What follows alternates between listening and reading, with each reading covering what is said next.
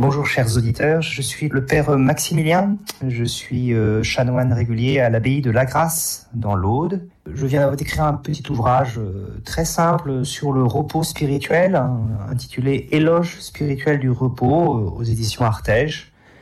Et je suis heureux de faire partager un peu ce que j'ai pu découvrir à travers cette thématique qui est à la fois biblique, psychologique et spirituelle. Le Christ, étonnamment, après avoir passé son agonie terrible, où il a sué le sang, après avoir deux fois être revenu et auprès de ses disciples endormis, la troisième fois et la dernière, quelques minutes avant que Judas et la troupe arrivent, bien, il s'adresse à ses disciples, donc Pierre, Jacques et Jean. Il leur dit « Désormais, vous pouvez dormir et vous reposer. » C'est très étonnant, alors que tout est fini, dans quelques instants il va être pris et ensuite subir sa passion. Il dit à ses apôtres, au moment finalement un peu le plus tragique, il est temps de dormir, il est temps de vous reposer. Et c'est vrai que ça peut nous interroger. C'est la deuxième fois que le Christ parle de repos dans sa vie publique, en tout cas rapportée dans ses évangiles, et celle-ci est très étonnante. La première fois, c'était en Galilée, au début de la vie publique.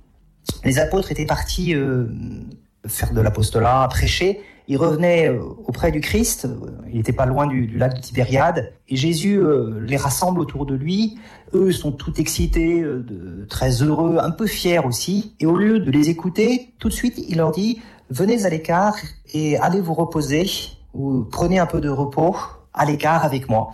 Une sorte d'appel au calme, à l'intériorité, au recentrage, alors qu'ils étaient pleins d'exaltation et suite à leur mission. Beaucoup de pères de l'Église ont essayé de comprendre ce que signifiait cette phrase un peu paradoxale, alors que la tragédie commence, il est temps de se reposer, il est temps de dormir, alors que justement c'est fini, on ne va plus dormir, on ne va plus se reposer.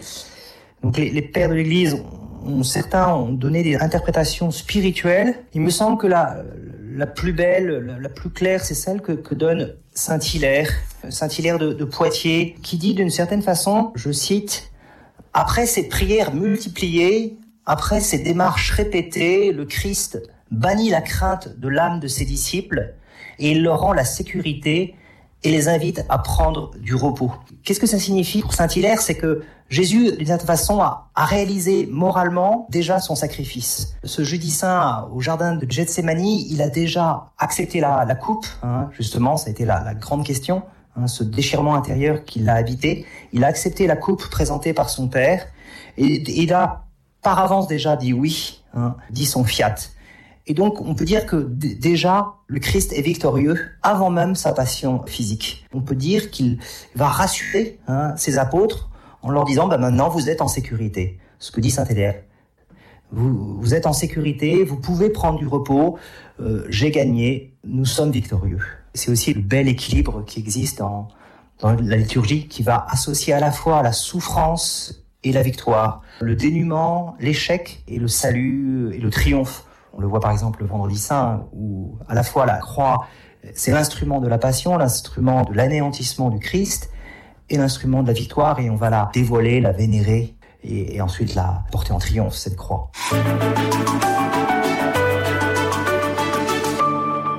On croit vraiment que la Semaine Sainte est l'occasion à la fois d'un rapprochement avec le Christ qui souffre et qui va être victorieux, et un recentrage sans tension, mais avec attention. Et c'est bien cela, le repos.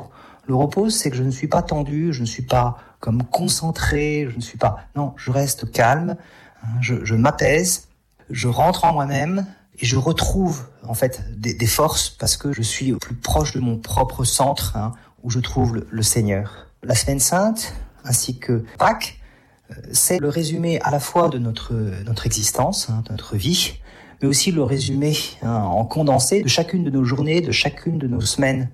Et c'est pour cela que l'Église tient tellement cas du dimanche, du précepte dominical, qui est la journée du repos. Ce repos dominical va comme orienter, irriguer notre semaine, et ce repos dominical, on peut le reproduire chaque jour par un repos plus personnel, plus intime, à travers la prière seule, ou l'oraison, ou l'adoration, que l'on peut prendre chez soi. Et donc, toute notre vie est finalement un renouvellement de la Pâque, un renouvellement, d'une certaine façon, de la Semaine Sainte et de la Pâque. L'entraînement pour la Semaine Sainte, c'est ouvrir notre cœur et le tendre, l'ouvrir, l'orienter par le désir. Et ça, pour le coup, c'est vraiment l'école de Saint-Augustin qui nous y invite.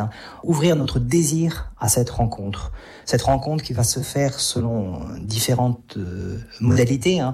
C'est la rencontre du jeudi saint, du Christ eucharistique, la rencontre de la nuit du jeudi à vendredi avec l'heure sainte, la rencontre ensuite du Christ crucifié, avec bien sûr le moment solennel de la mort du Christ à 3 heures. Puis ensuite cette rencontre qui est une rencontre toute de désir avec la Vierge Marie, la rencontre à travers son attente jusqu'à la vigile pascale et la résurrection, qui sera la rencontre par excellence. La confession, le sacrement de pénitence, c'est vraiment un lieu de rencontre et de préparation. Étonnamment, lorsque nous allons communier, nous allons rencontrer Jésus parce que nous sentons prêts, nous sommes en état de grâce et d'accueil. Mais pour bien réaliser cette rencontre, il faut faire une rencontre qui est un peu une rencontre en creux, d'un autre côté, à travers nos fautes et nos misères. Et le Seigneur, à la fois, se réjouit de notre rencontre eucharistique, mais il se réjouit aussi de cette rencontre à travers la pénitence. Tellement il est comme, j'aime bien cette expression, comme prisonnier de nos péchés et de notre liberté. Il ne peut pas agir sur nous tant que nous n'avons pas humblement confessé nos fautes. Et ainsi, il va nous rencontrer par ce côté-là de nous, qui est constitué de misère et de péché. Mais là aussi, pour lui, c'est une grande joie de pouvoir exercer ainsi sa miséricorde. Les paroles de notre Seigneur, du Christ, on les trouve dans les évangiles, et en particulier dans Saint Marc, qui a évoqué cela. Et sinon, l'ensemble de la thématique a été développée dans le petit livre que j'ai cité, donc Éloge spirituel du repos. Chers auditeurs, je vous souhaite une belle Semaine Sainte. Je reste bien uni à vous depuis mon abbaye de la Grasse.